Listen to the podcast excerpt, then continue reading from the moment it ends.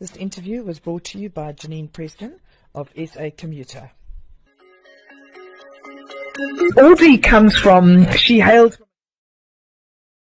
dad. Yep. Um, about 20 years ago? Yeah, 1997. So yeah, going uh, 24 years. And I met Audrey quite by accident one day when um, I needed to talk to somebody about sending something overseas to a South African store. And uh, in walked Audrey. Yeah. And and that's how we began to to understand how Audrey's business works. So Audrey literally Sapro they facilitate the products from South Africa going to South African stores worldwide. Yes. And how did you start? Tell me about your journey.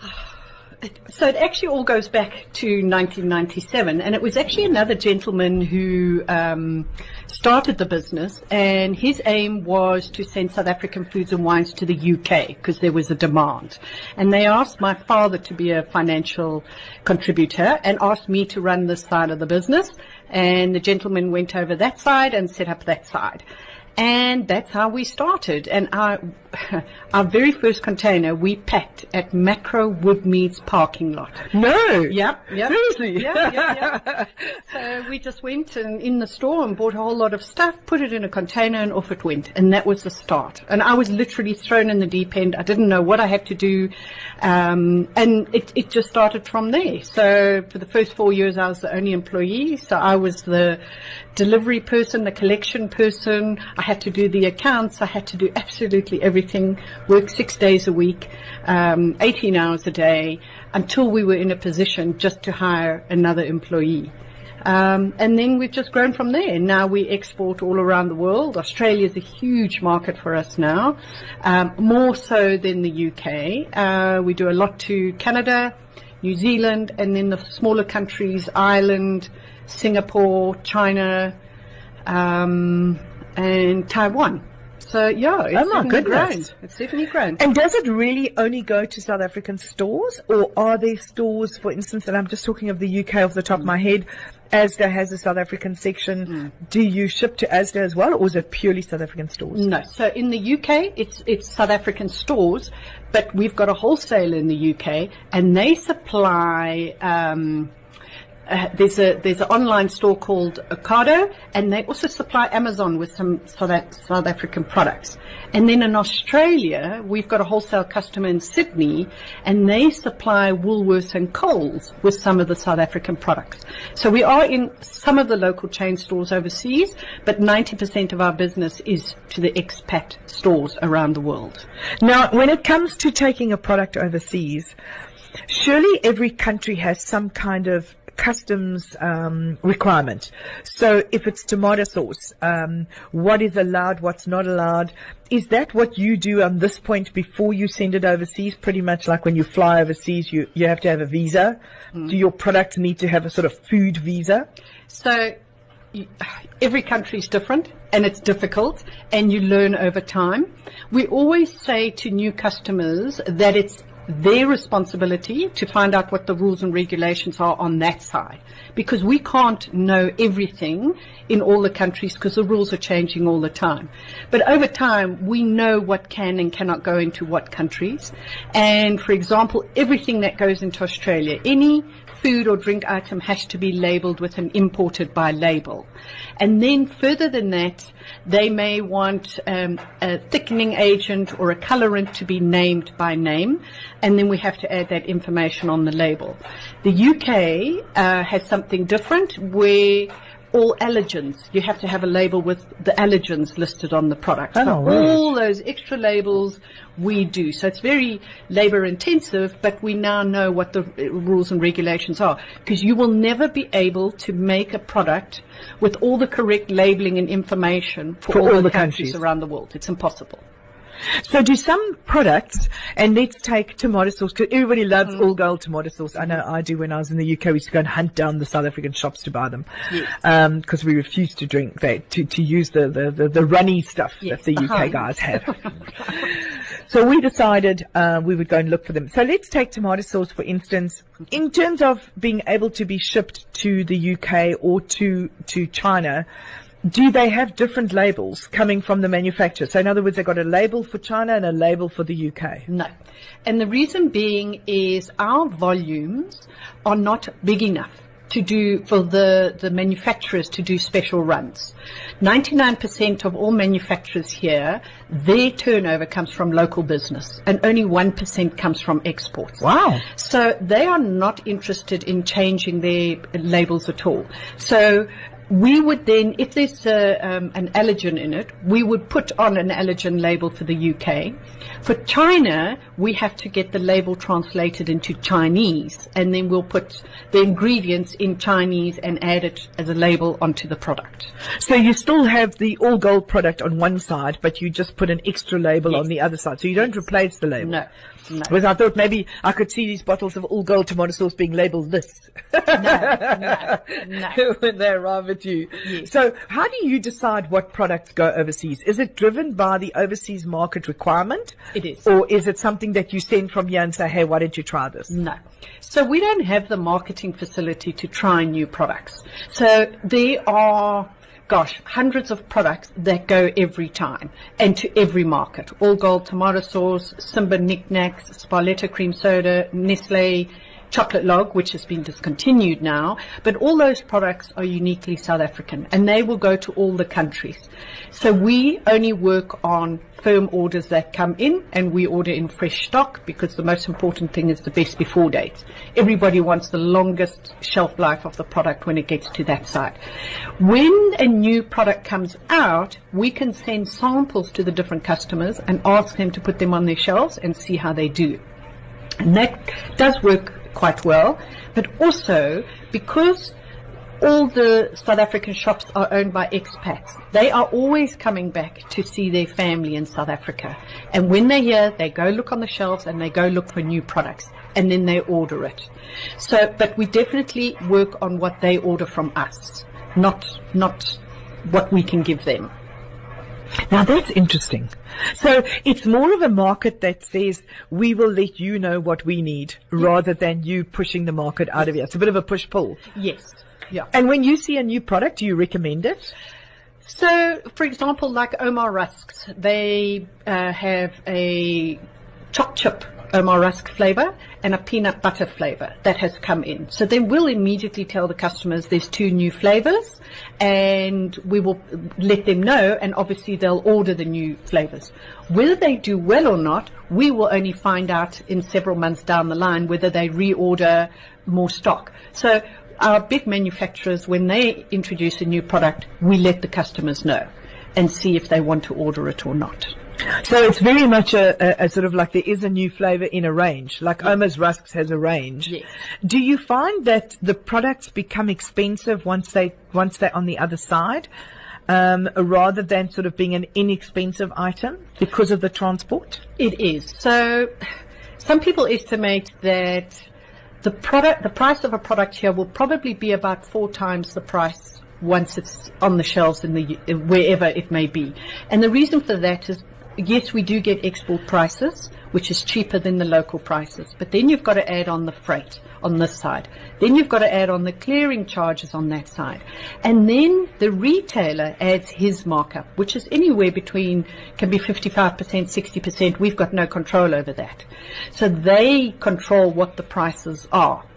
But the thing that you've got to remember is when these expats go into the store, they are no longer converting back into rand. No, they're paying in their own, absolutely. Yes. What we do on holiday, they're not on holiday. So to them, they may look at something and it's three pounds forty nine, and they go, "Well, that's okay with me because I'm earning pounds, therefore I don't mind paying in pounds." No, listen, I completely agree. When I lived in the UK, I went shopping with a friend to buy a T-shirt for hubby, and mm. we were off at Camden Market, and I saw this beautiful rock and roll T-shirt. I thought, that's his.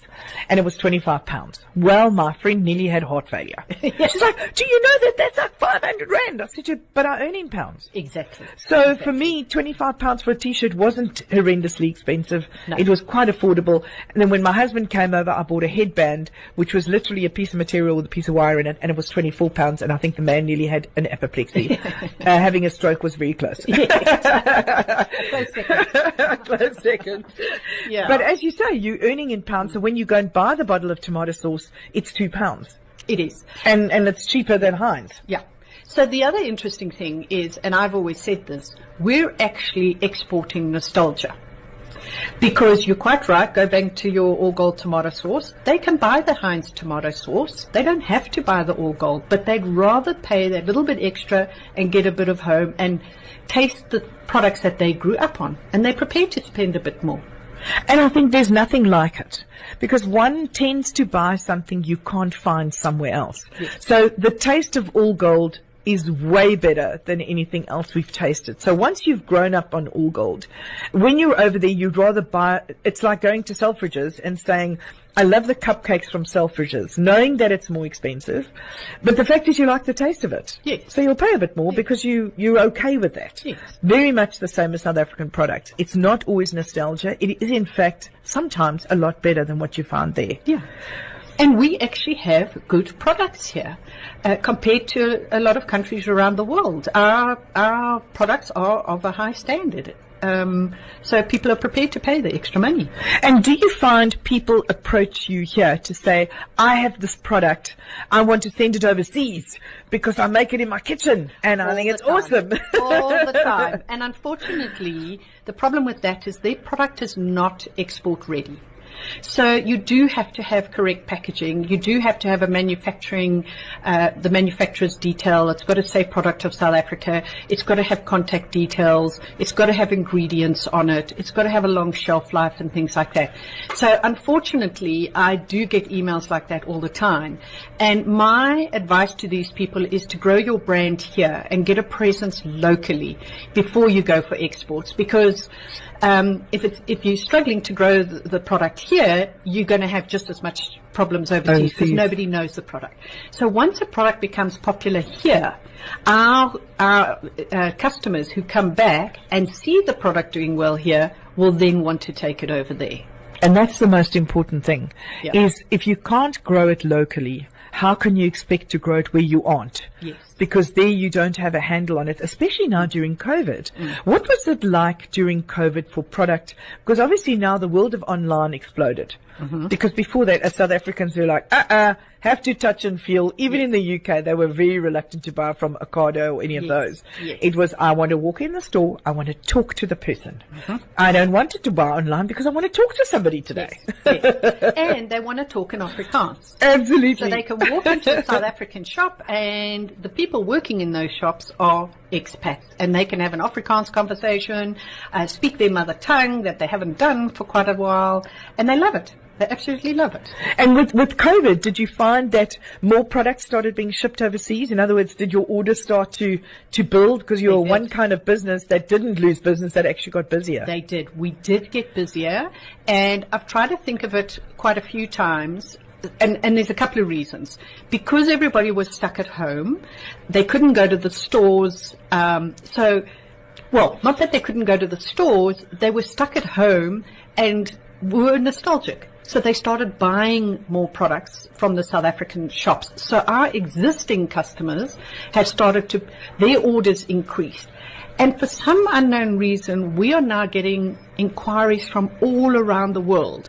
And the other thing that I think is that maybe some people have lost their jobs and they've now thought, okay, let me import South African products. Uh, maybe this is a new market because we have never had so many inquiries like we have in the last year. wow. And from different countries that we haven't had inquiries from before. So that means your job becomes just a little bit harder because you have to try and figure out now got, it's a whole new chain. So how long does the container take to get there? Yes. What does your shelf life need to be? Because I'm sure, like airlines, there's a hub. So containers don't just automatically go from one country to another. They have to go to one country, either change boats or, Mm-hmm. or ships, or um, and then from there go to another country. So almost like a hub. What is the most? How do you do? You find certain products are sold the most and certain products are sold the least, depending on the country it's going to? I get asked this question all the time. What is the most popular product? And I can't put it down to one product. So what I do is I separate food and liquor. On the food side, you'll be surprised, but, uh, well, Iwisa maize, maize meal goes all the time. All to all the countries around the world. Uh, Ouma rusks goes everywhere. All gold tomato sauce goes everywhere. So there's probably two, three hundred products that will go to every single country. Two to three hundred. Yes. Oh my word! I thought you were going to say like two or three. No. I didn't realize two or three hundred. Everybody orders the same, where it's their steer sauces, their spur sauces, their Parman uh, seasoning and spices. The list is endless. Um, and then on the liquor side, you've got items like Klipdrift brandy, which is very popular. Savannah Dry and Savannah Light um, is very popular. The Castle and the Castle Light. So it's very difficult to select just the top 10 because you never know would you go on the number, the, the quantity or the value because Iwisa maize meal has a very low value. But it has a high price, quantity. But has a high quantity. Klipdrift has a very high value, but then the quantities can be lower and they can still be the same. So it's very difficult to work out which is the most popular. So there's, there's a whole lot of items that are most popular that go every time. And then you get items which, um, certain markets will take that other markets won't take. So I'll give you an example. There, a, a new law came in to the EU in January 2017 that said you can no longer send any product to the UK or the EU if it contains dairy and the dairy doesn't come from an EU country. That immediately stopped us sending Nestle, Beacon and Cadbury chocolates to the UK because they all use local dairy. Oh So, so immediately, um, and, and there's some sauces and there's some other products that have dairy in it, and you can no longer send it to the UK unless it comes from an EU country. And then we had the whole issue with Brexit. So, But sorry, before you go to the Brexit side, if my rusks are made with local milk, and listen, I'm not sure if rusks are made with milk or powdered milk or how they make them, but let's say that had, would that have stopped the rusks going It over? did. It did. So interestingly, let's go to Ouma Rusks. Some of their variants do not have dairy, so you can carry on sending it. But the Ouma Rusks buttermilk has dairy in it. And so does the condensed milk one. No, condensed milk doesn't, surprisingly enough. Oh wow. But the manufacturers of the Ouma Rusks um, saw the fact that they they could no longer send the Ouma Rusks buttermilk to the UK. So now they make a special production run with the correct dairy that they import from an EU country. So now we can, so we only get that special run every three, four months, but now we can send the Ouma Rusks buttermilk to the UK. That's weird. Mm. But you could continue sending it to the United States, uh, Yep. Australia, Yep. all of those. Yep. Yep. So all the countries have their different rules. So I mean, if you look at Australia, their issue with dairy is it cannot be more than 10% of the uh, dry weight of the product. So they have an issue with dairy, but it's different rules. So we can send the Ouma Rusks if the dairy is less than 10%. Um, whereas you can't send it to the UK and the EU. So what I was going to say about Brexit is our UK agents used to supply various South African shops in the Netherlands, Portugal, Spain, Germany, and now those customers can no longer buy from the UK because of Brexit, so they're coming directly to us. And they don't know the rules because they've never had to import. It used to go via the UK, it's cleared in the UK, and then you're just transporting it. Oh, of course. So now we have to educate them. You're not allowed any products that have got dairy in it and, you know, things like that. So it's a whole new market that's opened up for us, but we've got to educate them as well. That's amazing. Mm. So, in it, when when products go like they did to the UK, they just crossed the, the, the channel as such, Yes. because they all had one kind of import, Yes. uh, importing port, Yes. as it were. Yes, so if it's imported into the UK, it's been cleared. You can then transport it. Before, you could transport it without having to do another clearing process. Now, with the UK leaving the EU, if we, they were, if the UK was then go, uh, to carry on supplying, the products would have to be cleared again, and you're paying double duties. Once to the UK, and then again to whichever European country you're sending the product to. So it's cheaper for those customers to now buy direct from ourselves. Wow. So just like Brexit causing all those those disconnect issues, because you know they were so connected Yes. that disconnecting yourself took longer than it did to connect. Yes. Because they were so interwoven. Yes. Um, in terms of sending products across the water, does it take longer via container to go to certain places, or is your container now being flown rather than shipped? No. We, the, uh, the, the cheapest way to send product is uh, sea freight in 20 foot or 40 foot containers, and we, that's how we're sending it. Um, we we very rarely do air freight because that's so expensive, and sometimes people need a few products that have a short shelf life, and then they'll air freight it over. But most of our customers will have uh, several sea freight containers on the water, so they've got fresh stock arriving on their side every week or two. Okay, so the, the, because the runs are so often, how long does it take from South Africa to the UK on average? About 20 days. Oh, so it's not as long as it. No, used to be. no, no. Because it used to be around about sort of six weeks. Yeah, it's it's it's quite the UK is quite quick. Um, Australia, depending which port you go to, can also be three or four weeks. New Zealand is six weeks. Um, so the further away you go, obviously the the longer transit time. It takes to get there. Yeah. Do you find South Africans are loyal to their food and their drink? I do, and I think, and that was the thing touching on what I said earlier, that we didn't know how good our products were. But if you go and live overseas, you then realize how good our products are. Um, so, so that's that's the one thing. And then the other thing I was going to say, you know, why we're suddenly doing so many more containers is yes, everybody's working from home, and unfortunately, when you're working from home, you eat more. And you eat your favorite foods? Yes. Yes. So not only are you staying home more, but you can't go spend your money at um, the restaurants because they were all closed uh, in the UK and Europe and all of, all over the world. Um, so they'll then spend their money and rather eat the foods at home. Now, interestingly enough, you talk about eating foods at home. Does the South African products go onto a system where you can order online? So like you have the fast foods that are ordered from down the road, like let's say a McDonald's and I'm living in the UK, so I'll order McDonald's. Is the South Africans also creating, oh, oh us, no, not is, but are the, the South Africans also creating outlets like delis where you can order cooked South African food to be delivered? So I don't know if they offer the online service, but all, so most of these South African shops have started where an expat has gone overseas and the first thing they start to produce is biltong and dry wors and boerewors because that's something they know from living in South Africa and they know that something can sell.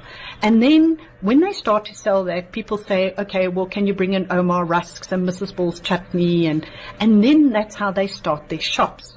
But within the shops, um, because I went to, to Australia to see all the customers two years ago, and in those shops you will find Koeksisters and Milk Tart that is being made by a local South African living in Australia who will then supply these shops.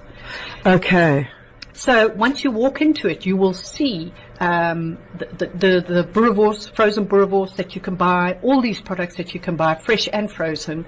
So you, so there's loads of South African products being made in those countries.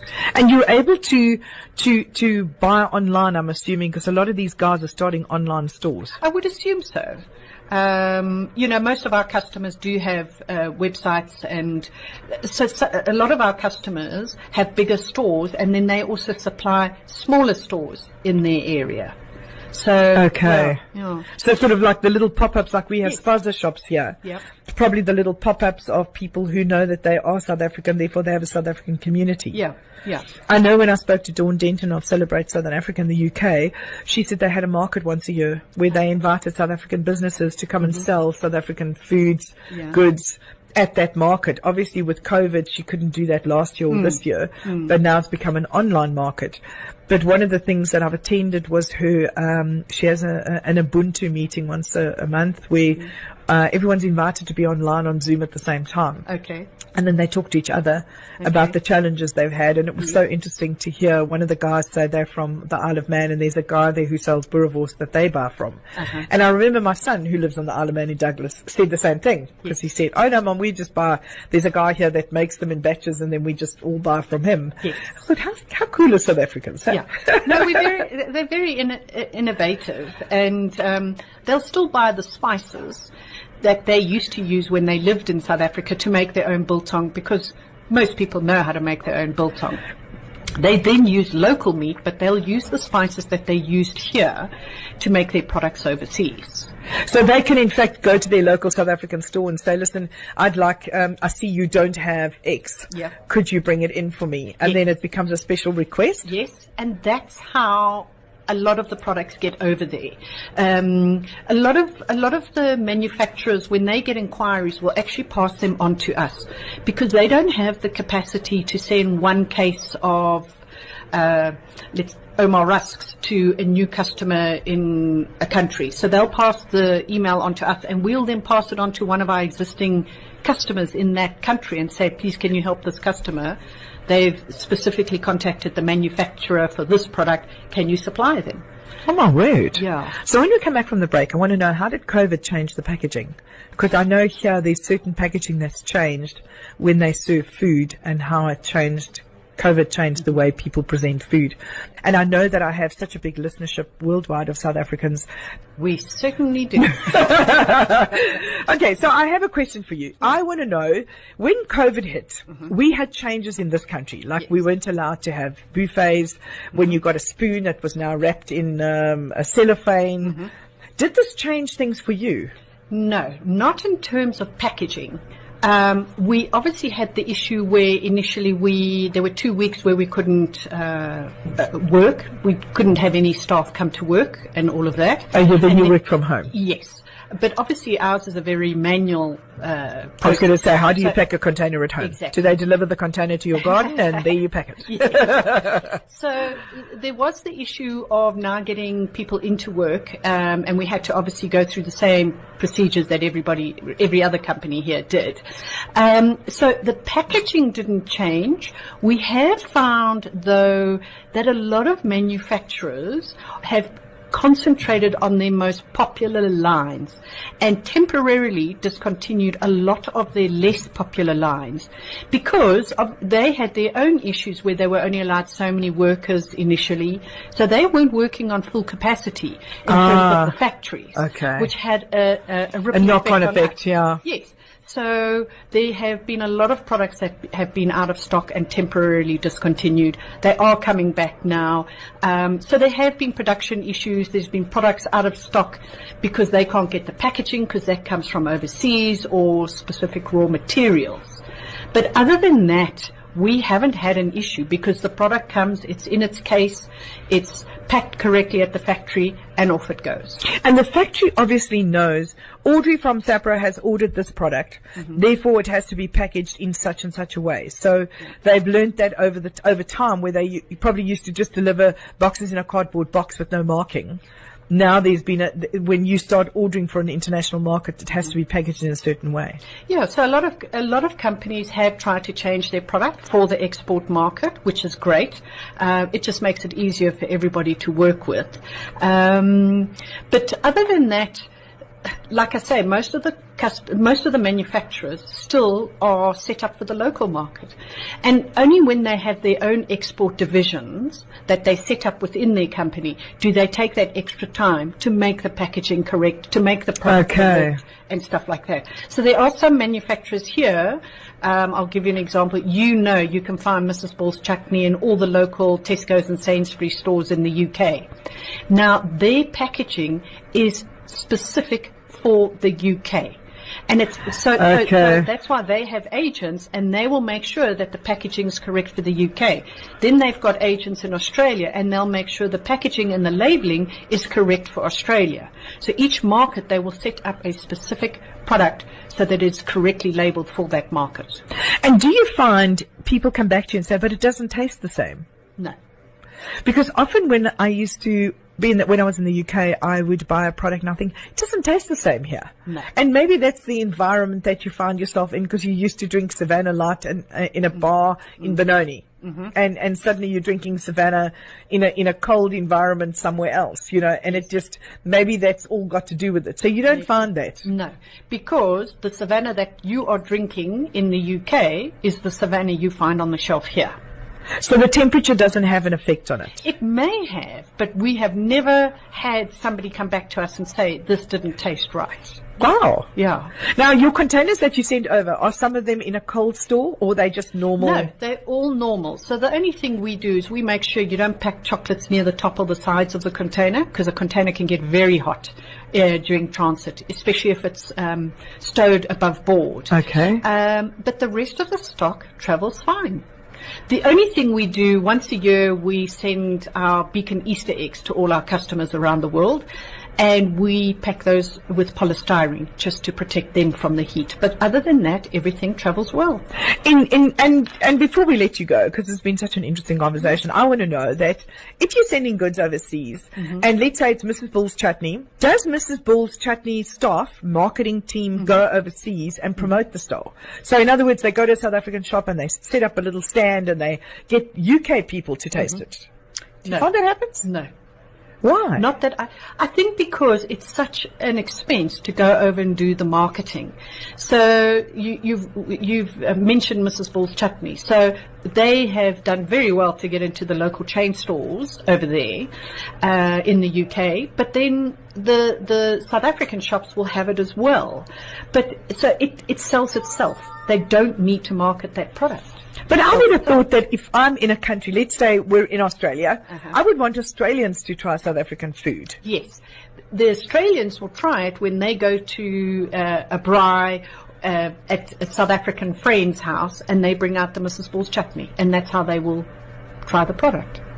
And and do you find that people want to test their product in a, in a in an environment where the bottling is right, the packaging is right, and they'll come to you and say, "I'd like to test this." Do you do you find that they'll bring you a box of something and say, "Hey, Audrey, I want to start marketing overseas. My box is now pretty much cool." Do you do you help them in sending the product if it's correctly packaged and correctly and everything about it is right? We try help them as much as possible. So if somebody wanted to send something to the UK, I would actually say to our UK agents, this is the product they want to send. What are the requirements on that side? Okay. If they wanted to send it to Australia, I would say, okay, um, check with the, the, the customers over there who can check with their clearing agents and say, right, this product is coming in. Is it allowed? So a lot of the time we have to send the ingredient declarations before we send a product over. Wow. So we can check with the customs officials on that side if the product's allowed in or not. And then we can give advice in terms of what information you should have on a product. In terms of, um, so for example, a nutritional panel is required in other countries around the world, but it's not um, it's not required here. So you'll find products here that don't have a nutritional label, and that's fine for South African standards, but it's not fine in other countries. So you can say to them, look, take the time, spend the money, get the nutritional information, and put it on your panel. Do you find you market into Africa? We've got two customers in Africa and they are not expats. So we've got a customer in Kenya and we supply, they supply the four courts in, in Kenya, um, with South African chocolates and they and other sweets and they're ex, uh, expanding a bit. And then we've got a customer, another customer in, uh, uh, Malawi, and they take South African foods, but it's for the local chain stores there. So we send them fresh produce um, and frozen foods, uh, and then a whole lot of South African foods. And, And then you obviously truck those up. We they're not. up They're not by. Um, refrigerated yeah, in a container. Yeah. I was just going to say because I couldn't imagine a container going all the way around Africa and then getting No, offloaded no. nearby. It goes, it, it, it goes by, it takes about seven days to, to truck because it obviously goes through Zimbabwe and then through to Malawi. But yeah, and So how do people get hold of you or, you know, uh, want to reach you and talk to you and, and obviously you can't send products just to say, hey, will this work? It doesn't work. No. You, you, it has to come through one of the big companies. It, but I think getting hold of you in terms of saying, where can I buy South African goods overseas? Do they get hold of your agents? Do they get hold of you? They How can does get it hold work? of me. Um, so then what we do is if, if somebody phones, uh, let's say from Canada, uh, or wants to know from Canada, we can tell them where our wholesaler that we supply is based. And is it on your website? it is. Then just let's give out your Yeah. website because then people can go on there and see where they can get their local South African Yes. produce. Yes. So it's www.safprointernational.com.